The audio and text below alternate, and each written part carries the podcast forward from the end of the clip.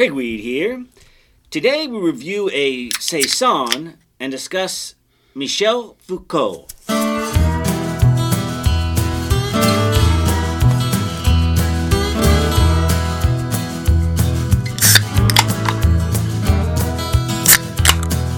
Hello and welcome to Beer and Conversation with Pigweed and Crow Hill. Good evening, Crow Hill. Good evening, Pigweed. All right. Hey, what's that extra Ex- clink? Extra clinking Extra- going extra on. clinking. Well, Right. We know what that means. That means that uh, that we have Longinus here with us. Longinus is here. Why do we have Longinus here with us? Well, because he twisted our arms into talking about Foucault and French postmodernism. Hmm.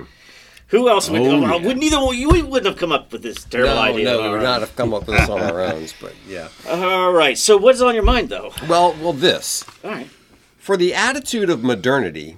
The high value of the present is indissociable from a desperate eagerness to imagine it, to imagine it otherwise than it is, and to transform it not by destroying it, but by grasping it in what it is.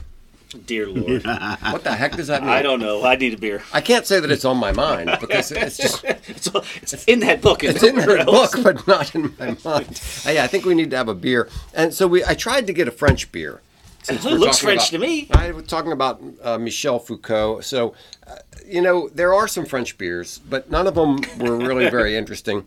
And ended up getting a beer from Quebec, which they speak French. Okay. Well, good. And, and it's just, looks French. The label looks Yeah, French. it has yeah a tout le monde, whatever that means, and it's from this brewery called um, Unibroue, and it's a Belgian saison ale called Megadeth, four point five percent Oh, that's alcohol. Yeah, so you know French French would have farmhouse ales or saisons, mm-hmm. and so this is close to being a French beer. Well, I would call that uh, tout le monde. What does that mean? uh, uh, I, um, I'm trying to find out. Tout le monde is everybody. Everyone. Everyone, All right. Everyone in the world, I guess. everyone in the world. Okay, everyone in the world can drink. this Okay, so it's, what did you say it was? A saison? a saison, and yes. it's, uh, sometimes they say farmhouse? Yeah, right. Farmhouse saison, similar kind of concept, and usually they're Table beer? Is that, is that? yeah, it's usually lower alcohol. Yeah. uh, it's the kind of beer that you would make for the farm for people to just drink on a regular basis. They tend to be uh, a little little wild, a little wild Yeah, yeasty. yeast- uh, yeah, yeasty. Little wild yeasty. They tend to be you know kind of pale in color. Sometimes there's some uh, other kind of spices and things added to a saison. Says dry hopped and spice, but I'm not really sure. I'm not getting a whole lot of that. Not getting a whole lot of Just a that. plain old Yeah. saison. And, and in a way, it tastes a bit like a wheat beer. Uh, some of some of the same kind of yeasty character as, a, as a Yeah, wheat yeah. beer. I mean, it's like a, f- uh, Yeah. yeah, a fancy blue moon Mm, jacked up. mm-hmm. Yeah. that's a good way to put it. Yeah, it's it's nice. I like it. It's a very drinkable beer. Um, so saison, it's a it's a style I've never tried myself personally. I've never uh, never tried to brew. I haven't either. Yeah.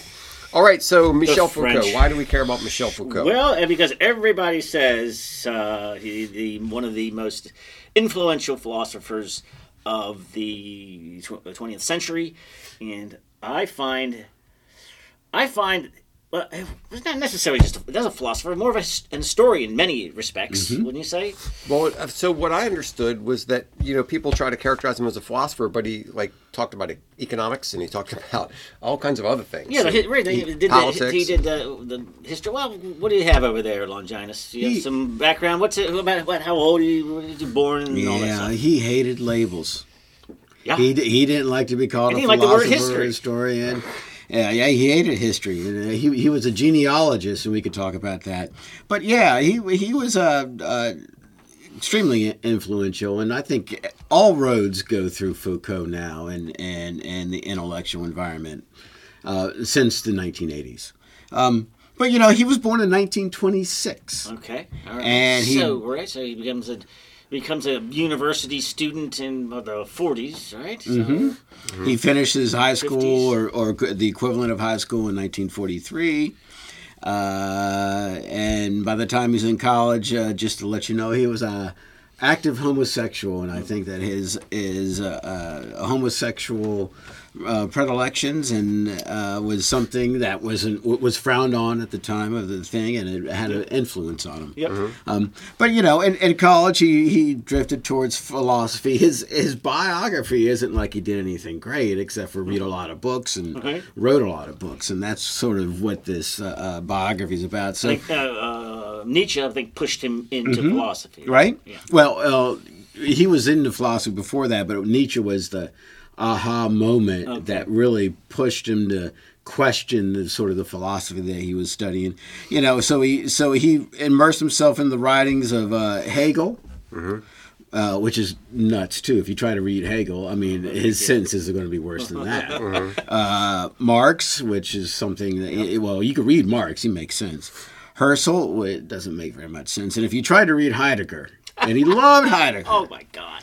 Uh, but Heidegger was, you know, he, Heidegger had to create his own his his own vocabulary and pretty much his own language to try to uh, get away from uh, uh, the philosophy he was rebelling against.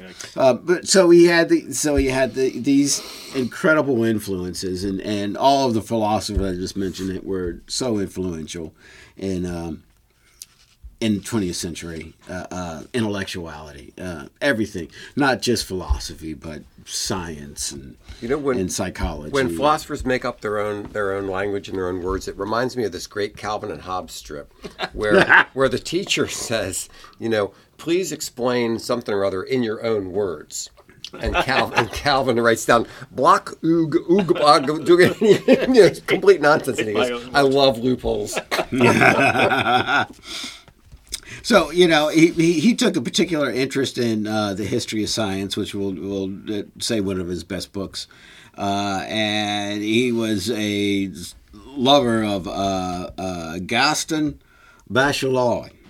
I might have said that wrong, but that's all right. And he was a philosopher, and basically, basically a philosopher of science at the time. Science was so important in the in the 20th century of for, for, for philosophy. What what do we do with it? What what does it mean? Uh, is science as the uh, arbiter of truth? You know, is that true or not? And Yes. or can we pr- prove it philosophically? But he ear- earned his, his BA in philosophy in 1948 got his master's in 49 and he attained a bachelor's in psychology in 49 and another degree in 53 um, also very interesting he joined the communist party in 1950 Okay. but 50, right? He was never very active in it, and I think he was always questioning it. And then he just leaves the darn thing in '53. So by '53, he's not he's he's not following the intellectual steps of of what was happening in France at the time. Uh, from 1951 to 55, he taught psychology, not not philosophy. Uh huh. and in 1953, on a trip to Italy, he discovers Nietzsche. Okay. And Nietzsche just blows his mind, you know, and, and gives him the revelation to really pursue his his ideas. And now the rest of it, I'll just we'll we'll, we'll talk about it. The his his works. 1960 was his second book. His first book wasn't well received. Uh, was Madness and Civilization. 1963 was Birth of the Clinic. Uh, 1966, and I think this is his, his his best work or his opus magnus or his most popular work, called The Order of Things, and that was sort of his history of science. Um, uh, uh, his uh, archaeology uh, book uh, was in 69 discipline and punish was in 75 and then which is really interesting he writes three volumes about the history of sexuality and the first one is is quote unquote his introduction in 78 the uses of pleasure in 85 and the care of the self in 86 now he dies in 84 so 85 and 86 were posthumously uh, uh, published. Uh, but he dies of aids in in 1984 he was a uh, uh, homosexual that really pushed things uh, and uh, he uses his his his philosophy um, I think, as you said, really to question everything about the modernist worldview. That's really And- so good. Yeah. Yeah. So, so I mean, that's really it. He wasn't, you know, he wasn't, you know, he didn't jump out of planes. You know, he didn't, you know, uh, climb the the Matterhorn or anything like that. He was just a philosopher, a voracious reader. Uh, he was somebody that, when he was in college, you know, I think I went to college dorm room, and the first thing I see are a couple posters of beautiful women that are barely dressed or even dressed at all. You know, on his dorm room, it's it's nothing but uh, Torture. torture and mayhem. Yeah, and, uh, those were the things that were were uh, um, int- he was interested in. Uh, uh, was it Jean Genet? Um, Yeah. Um, Ma- Marquis de Sade was sort of uh, what he was really fascinated with. Boom, that's it. All right, very good. And his writing is unreadable. I'm gonna- I I'm did figure out to say- one secret to reading him. Right. You have to eliminate all the subordinate clauses because he has so many subordinate clauses. Uh-huh. like you know, you'll be reading through, and so he'll start saying something, and there'll be all these. Just get rid of all the subordinate clauses. Read the the rest of the sentence. Right. So that you get what he's saying, then go back and read it. So it's like you have to read, in, you have to read every word twice because you're going, you read it and then you read it mm-hmm. again. It's really annoying. But I'll but I'll say to let him off the hook. Most philosophers are because most philosophers are writing for other philosophers. Yeah. The guy's job, the the person who's going to distill that down and make it understandable to the third year university student is the university professor. Yeah. And so, he, because he, he he's not going to stop and tell you when he says anti-Hegelian. Explain the whole history of Hegelian philosophy Right. and why you know what I mean. It's like Yeah. there are all these assumptions built in Yeah. that you you know when I'm speaking to other philosophers. So yeah, like you said, what's being in time, right? The, the, the, Nietzsche. Most of these guys are virtually unreal. So I'm not just I'm not picking on him. So I, what I'm what I'm what all I'm getting at, just declaring my own ignorance, and that most of what I got out of uh, Foucault is secondary sources. It's people who are saying what he's saying here is, Right. and I'm like. Thank you. Why didn't he say that? But I understand why he didn't say that. 'cause, you know, it's well, what he yeah, does. but but at the same time, I I'm a big advocate of if you can't express something clearly, you probably don't understand it as well as you think you do. And so when I see people with all this complicated language and they can't express something simply, my reaction is maybe you don't understand what you're talking about as well as you well, think I, you understand. I understand what you're saying, but in these the the what the second thing that we read on uh, what was Truth it? and on Power. truth and power, it's it's sort of an interview. Yeah. And the guy asking the questions is as I don't want to say pretentious, but is uh, is Almost, uh, yeah. uh, you know is as uh, philosophically verbose as he is. I don't even understand the question before Foucault gets. So I mean. He has an audience Mm-hmm. that he's speaking directly to who, who are completely getting it. I'm just admitting I don't get it. But see, sometimes However, I- I- I find the I, read that. interesting. Sometimes I read that sort of thing, and I'm thinking, you're acting as if you're understanding one another and having a conversation, but maybe you're actually not. You know, maybe you're both just talking gobbledygook and li- playing a yeah, game. it's right. It's a little bit of intellectual theater that Yeah, the two of you are participating yes, in, yes. and neither one of you want to admit it. I, I, I mean, there is. I mean, I'm, I'm, I'm sure there's part of that, and but there is the, um, somebody understood it because somebody came out and distilled it into common speak. Yeah, I mean, you're right, right. And I mean, there there are probably 500 people out there writing di- dissertations on Foucault right now. Yeah. you know, so right. Right. I mean, you know, I didn't really understand Foucault until I, you know, uh, I mean, I, I didn't understand Heidegger really until I picked up the, uh, you know, the being in time Heidegger, uh, uh, you know, the guy went, you know, chapter by chapter. the guide through to the the, the guide too. Yeah. Right. Yeah. But there's always the guide too. All all the philosophy, right? There's oh always yeah, the always, guide. always, yes, Yep. absolutely. So So we wrote read two uh, essays. So, so we think he's yeah. So we're thinking of him as uh, so he is a postmodernist. Yeah. And since all intellectual movements are movements of well anything, architecture, whatever, Yeah. as a reaction to a previous movement. So if he says postmodernist, well, yeah, then, then I guess you have to talk about modernist, which is going to get us into the first essay. So, so what is modernism? That he, what is modernism so that you can be postmodernism? right. So actually, he says Uh, modern philosophy is the philosophy that is attempting to answer the question raised uh, by this one issue: what is enlightenment? He says his he thinks modern philosophy is the attempt to answer the question: what is enlightenment? Right, and but he's referring to a specific Right.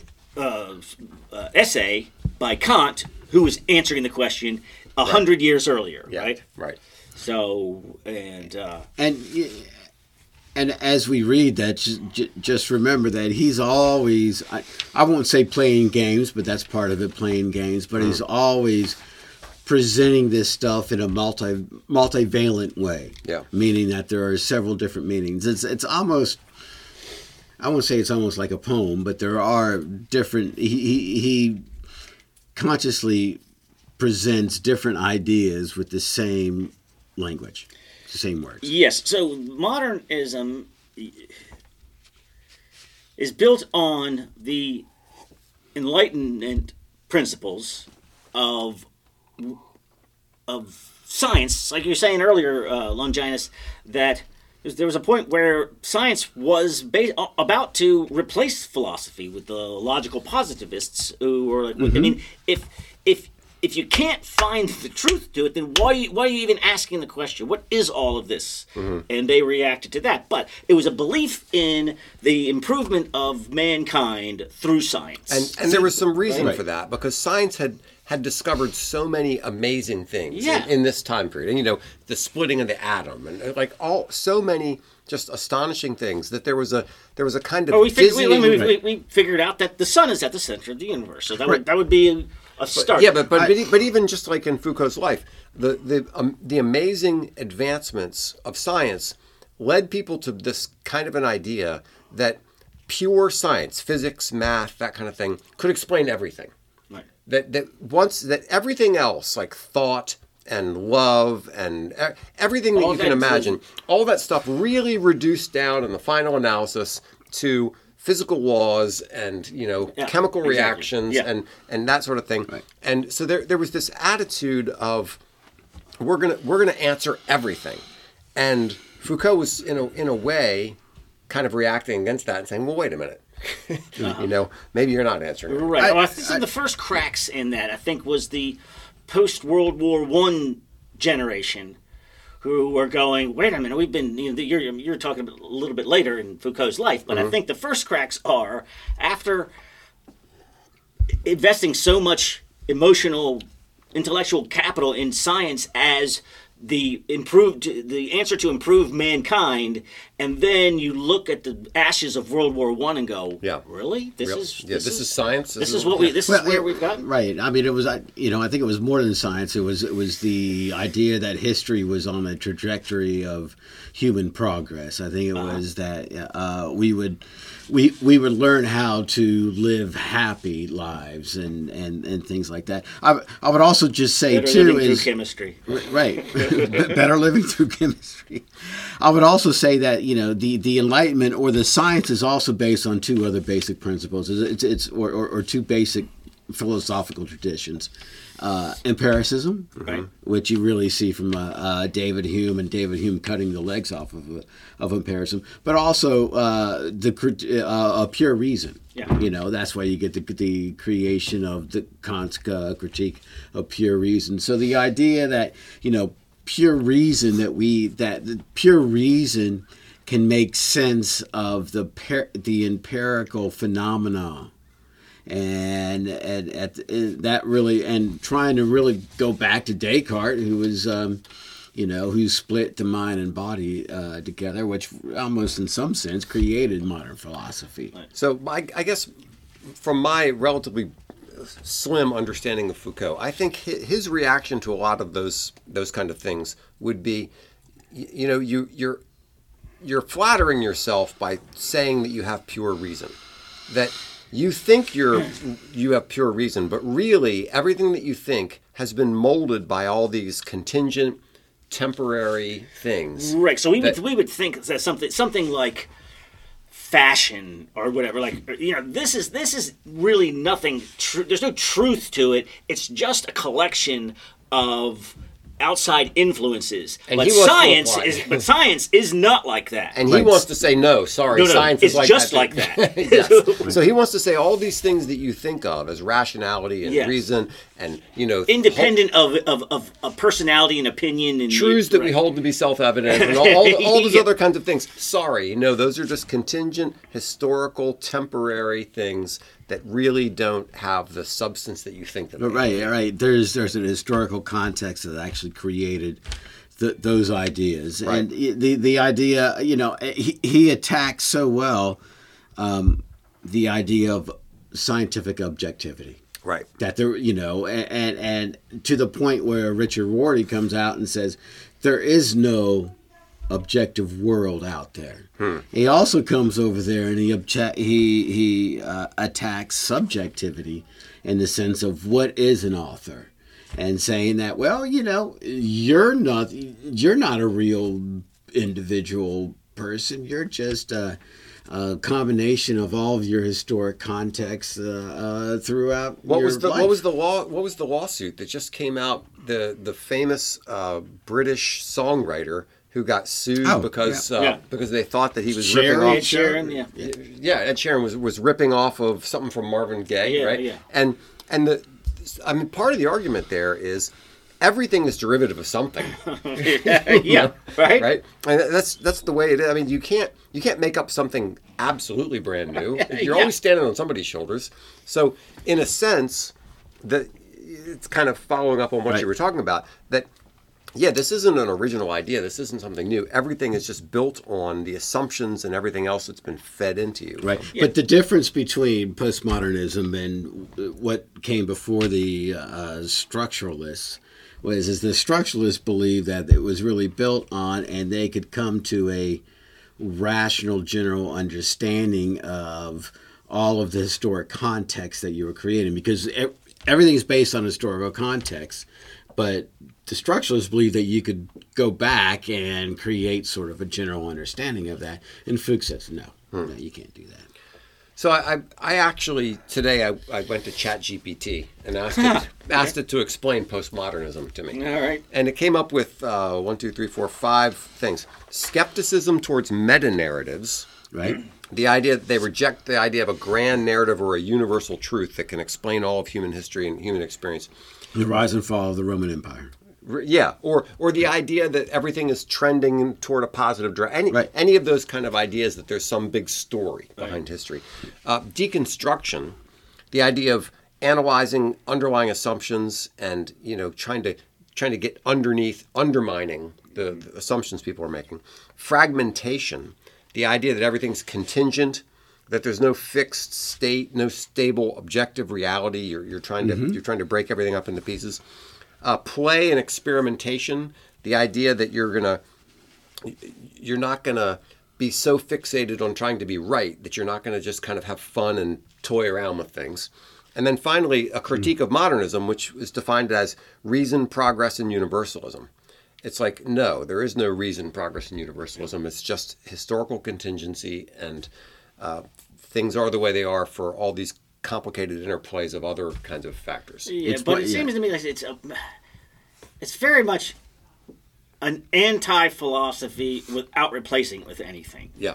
And I'm Exactly like, I'm like, the world is so complicated. We're, we're daggone it. We're just doing our best to try to organize things into some patterns so that we can get get some sense of what's going on. If you just if you rip away all the patterns, then you're just I don't know. You're you're you're you're staring at modern art, going, I don't know what to make of that. Well, and, and and what did modern art do, and what did postmodern art do? Is it stripped away everything? Yeah. yeah. It, it stripped away what we thought was were things of beauty. Yeah, and, yes, and it was we'll question that to the point that it wasn't looked at anymore. So now you've got a guy duct taping a banana to the to the wall and selling it for one hundred fifty thousand dollars because it's such genius. And then some, some student came in and ate the banana. Yeah. Yeah. So what this reminds Well, me that was part bit, of the art, right? what this reminds me of a little bit is one thing that, that Jordan Peterson has been harping on a lot recently is that we see everything as story.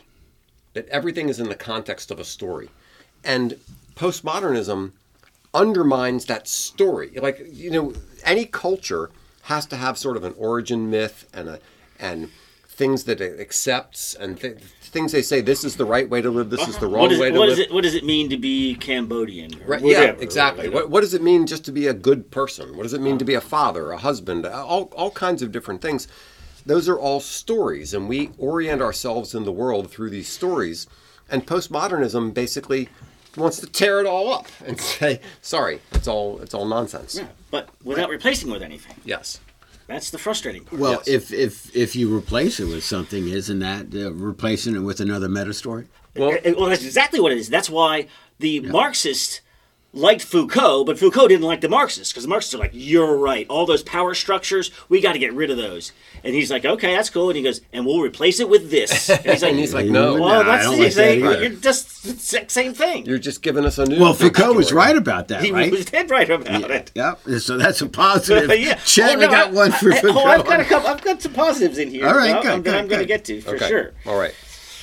Yeah, so I, I think a lot of what Foucault did was just sort of undermining and tearing things down. But he did at the at the end of what is enlightenment and and Longinus. We talked about this before, and you're not going to agree with me on this, but I I see him as in the very towards the very end of what is enlightenment. He breaks things down into three areas. Yeah. There's mm-hmm. relations of control over things, or how we are constituted as subjects of our own knowledge. And then he has that that's that's what he calls the axis of knowledge. The axis of power is relations of actions upon others, or how we are constituted as subjects who exercise or submit to power relationships. And then the axis of ethics, which is funny because he reduces all that down to relations with oneself. It's not relation to sort of any sort of external standard. Hmm. Right. Ethics to him is just relations with yourself. That's but where you get I think- my own truth. and all that. We'll yeah, that. exactly. But I think those those three things, the axis of knowledge, the axis of power, and the axis of ethics are kind of the, the bottom line points of what he's trying to get across in what is enlightenment. What is enlightened. It- it- is is, but he questions all of that.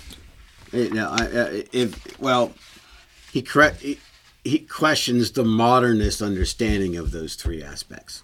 Yes, yes, and, absolutely. and saying that they're a heck they're, they're a hell of a lot more relative than the modernists would would would say. In Mm-hmm. fact, the modernists wouldn't say they were rel- relative at all. They were all looking for the absolute, and he's saying, "Ah, you don't do that." And in, in his histories of, in his genealogies of, or arch- archaeologies of, because he feels like he's digging backwards through the layers, Mm-hmm. right? As opposed to.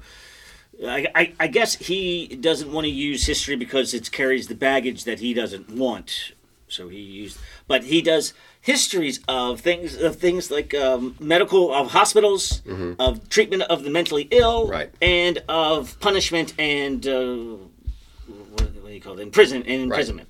yeah, so one and thing sex and sexuality. I mean, that, I Right. mean that was his last thing that just you know created the gender studies. And so what I think what he's so uh, my understanding of his criticism of the Enlightenment that in all of those areas, you we look at uh, look you know back to hundred years, two hundred years, and go. My God, what were they thinking? You know, thank God we have got made the, the progress that we've made. And so, in all of those, he goes, he tells the history, but concludes not with see how much progress we've made, but are we really that much better off? Right.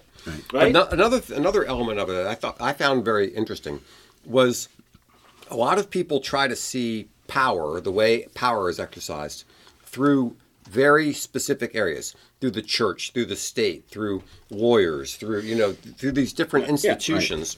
And he's trying to break that down and say, no, wait a minute. Power is exercised through all kinds of other dispersed things. Just the way the way you talk to your friends, the you know the the stuff you the TV shows that you watch, the all all kinds of other things are are bending your way of looking at reality and what it means to be to live a decent life and all that kind of stuff. It's, It's not, not, just top big, down. The man, Yes. the man is you, and by design, or well, not by design, not by anybody's design, but by the desire to have a, which which is why I'm sort of sort of sympathetic to the power in the man Mm-hmm. because the idea is, well, look, everybody's behavior, we, we got to get on the same page here, and so we're going to use these systems of shame and uh, to make you be the kind of person that I would want to be a neighbor of. Yeah. By you by by by not forcing you, by not forcing your behavior, but by encouraging your behavior to be in such a way that you are a good tax-paying non-criminal citizen. Right. And I'm like, yeah, what's wrong with that? Or what's the alternative to that? Right. So the, I- the, I get philos- that. the Philosophize This podcast had a really good illustration of this, which is, you know, you wake up in the morning, you take a shower, and you're thinking about what are you going to wear today? yeah. And you don't for a second think, I'm going to go to work naked.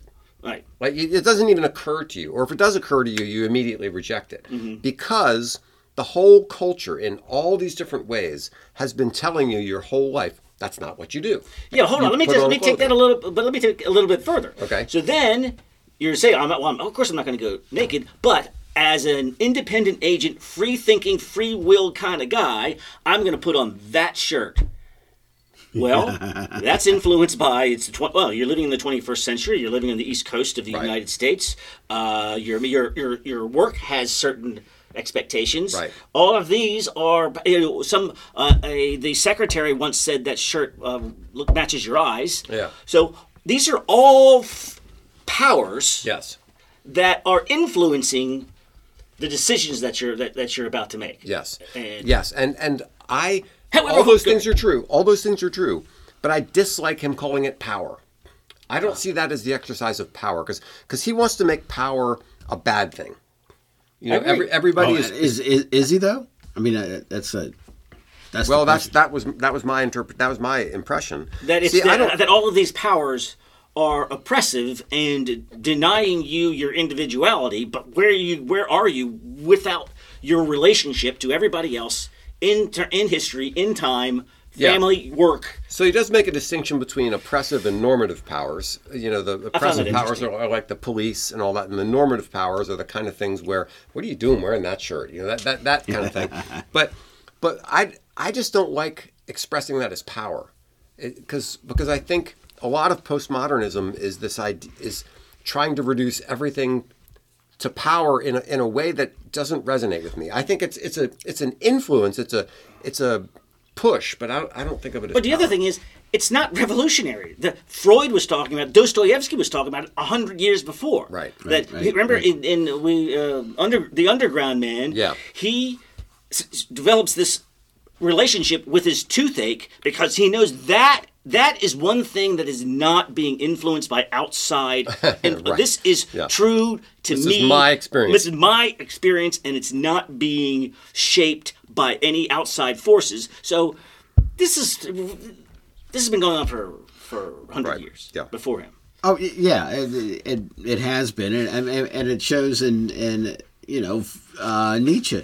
Nietzsche's crazy. I mean, Nietzsche is, is is a lot like Foucault, and in fact, Foucault you could say is a Nietzschean on Yeah, steroids. I, he would have. I think he would say that. you know the will to power you know and you know and, and the whole idea of trying to take con- control of yourself. And and um so yeah so it it is interesting. I you know he, he he tries to make power the most fundamental influence of of in the universe. And that's that's where yeah i think that's where he goes wrong. And if if you remember in the introduction here he talks he first starts talking about noam his his great debate with noam chomsky you know? And i'm sure you guys don't agree with noam chomsky very much. But i think you would agree with him here where noam chomsky was like what what what what wait a minute. So you don't believe in any type of moral grounding whatsoever? And foucault's like yeah that's probably right. And then and foucault's like I, I I can't talk to you anymore. Well, so here, here's I'm going to have to bring up the, the difficult subject. to what extent was Michel Foucault's view of rejecting the man and power Right. influenced by his homosexuality? Yeah, oh, totally. Yeah. Yeah. Because because he's not not only homosexual, which was not uh, a nice thing to be in, I- during his lifetime, Right. but also apparently maybe a bit of a pedophile. I Yeah, I would say it's, though. it's, it's the it's the sadomasochistic end of Yeah. that uh, Right. gay spectrum. But I would say that his homosexuality and the way that he dealt with it was probably um, defined and shaped by the power structures of anti-homosexuality. Of Exactly. course, A 100%. exactly. That's, Yes, that's exactly the point. Yeah, yeah, that's what got his mind focused on, On- these yes, power right. structures. That that it's it's not because you know God says it's illegal. The whole culture, everybody, Right. Everybody is is providing this pressure, this anti-homosexual Who are pressure. all these people Yeah. providing all mm-hmm. this pressure from multiple? It's not. All it's these not like the only thing. It's not like the only thing holding me back from doing what I want to do. If I'm Michel Foucault, is because the police are saying no. It's not Exactly. just that. everybody. Everybody would. every- Everybody. no, no, every- no, everybody really wants to be homosexual, but the man says you can't be. That's not what's going on. The pressure is all the way down. Yeah. So Right. he's reacting to these That's- pressures yeah. that he's. that so he I think that's what from, makes him go in that direction of think of analyzing. That's great. Where do these things come from? Right. So yeah, Yeah.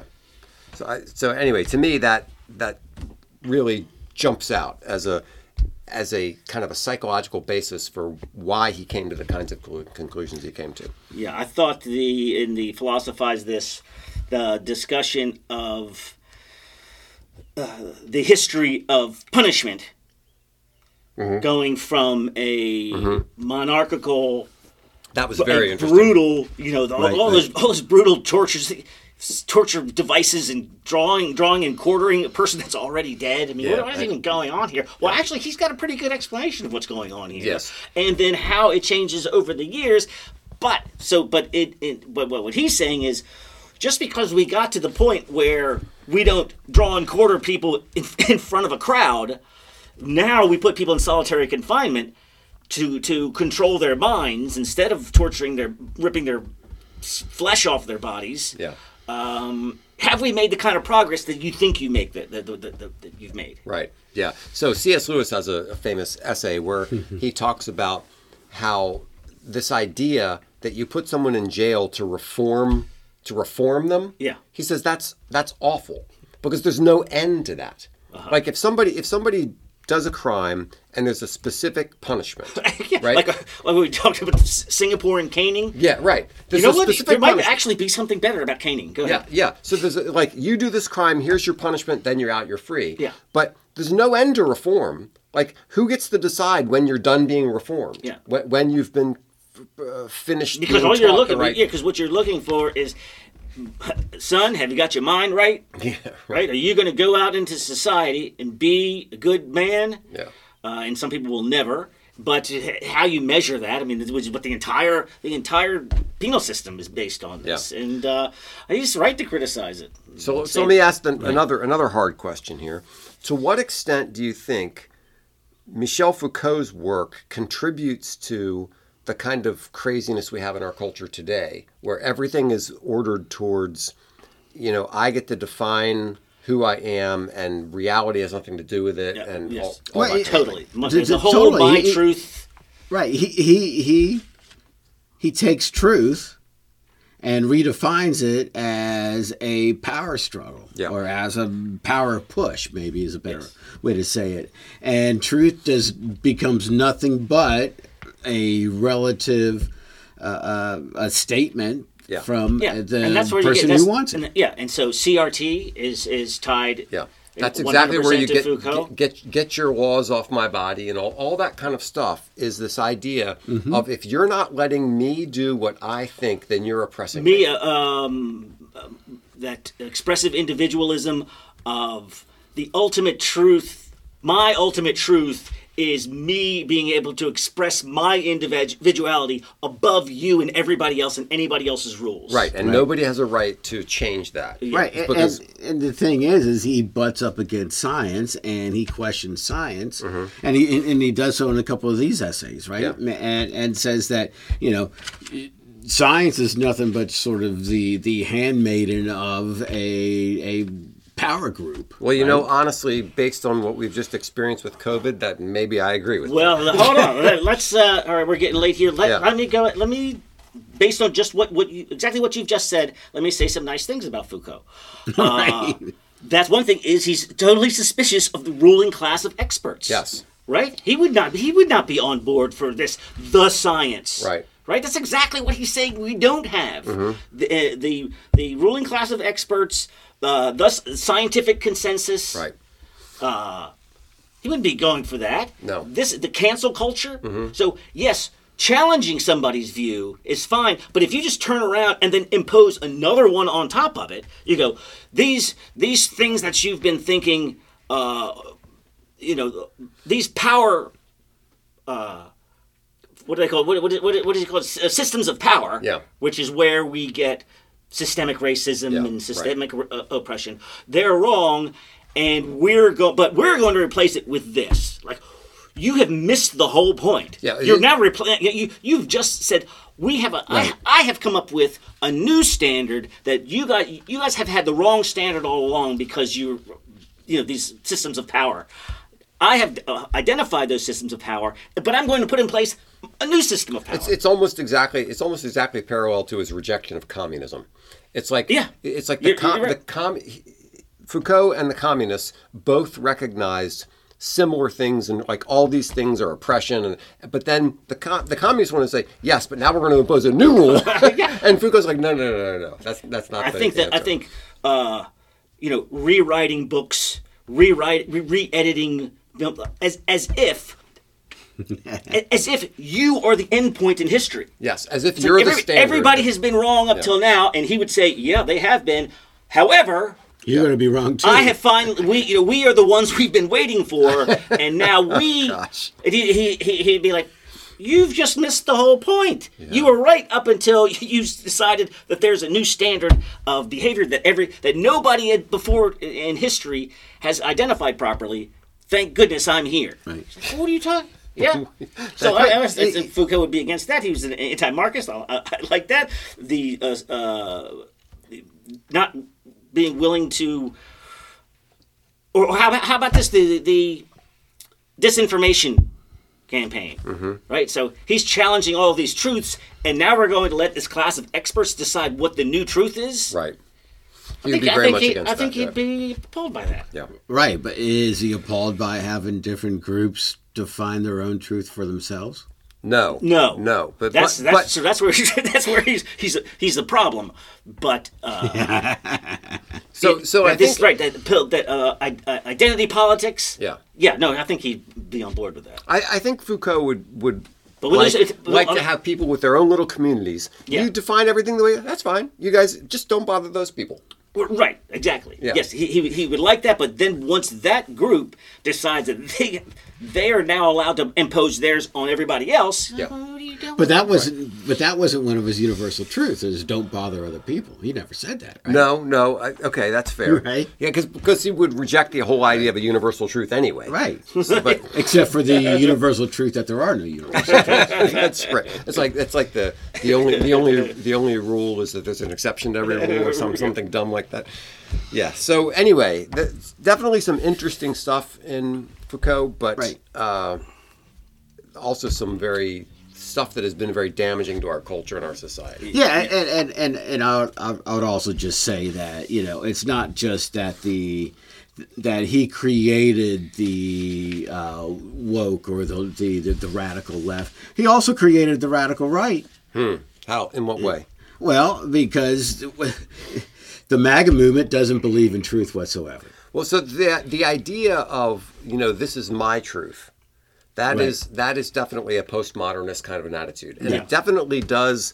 It definitely does pervade a lot of different areas of our culture in, in unexpected ways. You're right. right the, and, and and and the idea that truth is is is bound in in in words and narratives and what you say and in fact the narratives and the truth but postmoderns would say that is as uh as important or as truthful as sort of what we the objective reality if there is obj- objective reality. Mm-hmm. The only thing that really counters this is the scientific method. I mean if, if you really think about it the only thing that has really marched through the 20th and 21st century in a way of maybe not progress but of expansion of knowledge and expansion of understanding is the scientific method is what the scientists have said in, in most I, ways I would say all of the Enlightenment principles, you see them actively at work and improving lives every day. Mm-hmm. Uh, and because you say, look, it's not as uh, uh, it, it's not as free from subjectivity as you think it is. Okay, I, I, I get that, and that's what this scientific Mm-hmm. consensus business is. But it doesn't mean you throw the baby out with the bathwater. Right, it's This is still right. these are still the tools that you have to Yeah. operate with. Well, I, I think, I guess one thing that I've been listening to a lot of Jordan Peterson recently, and and, and one of the things that I might take as a kind of final takeaway to this is one thing that science misses, and one thing that Foucault misses, is the essential role of story. That you that you have to have some kind of an overarching story to give mm-hmm. meaning to not only your life but to a to a community, to a culture, to a world. That's where religion and mythology. Exactly. All the all those kinds of things are the things that that's the stuff of life. That that's kind of what lends meaning to everything that we do. And is that base is, is, is, is that founded in evolution then? That our brains were actually created to and progressed and evolved with um, in re- interaction with story? Yeah, maybe. I mean, if you think about it, for for two hundred thousand years, our ancestors would do what they did during the day, the and then in the evening they'd sit, they'd sit around on the fire and they'd tell stories. Yep, You know, yep. so th- there's something really, really deep about story, and science alone doesn't address that, and this r- uh, absurd skepticism doesn't allow for that. I think that is more the direction where we need to go. Well, here, here the story. um, uh, Jordan Peterson and Joseph Campbell and Carl Jung and yeah, you're right. Yeah. I agree. I agree. I mean that's that's that's fascinating because I mean at the at the end of the day, we as a society, as a culture, as a world, need to the postmodernism has has has has has fallen flat or has been argued against. Science is is still trudging along, doing what it's doing, but maybe you know Foucault's analysis is has pushed it in different directions or better directions, or we should be. But those better directions are based on what, and maybe it is this new um, new movement of uh, narrative of of meta meta myths out there. Yeah, which is one thing that postmodernist post- postmodernism rejects. Yeah. All right. All right. That was exhausting. Re- reading this guy is exhausting. Yeah, Yes. I won't be reading But- that, but I will be thinking about it. Well, don't-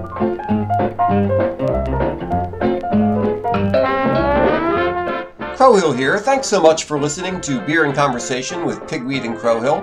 If you like the show, please tell a friend or share it in whatever way seems appropriate to you. We also have a website, beerandconversation.com. And if you'd like to send us an email, you can reach us at pigweedshow at gmail.com. Thanks so much. See you next time.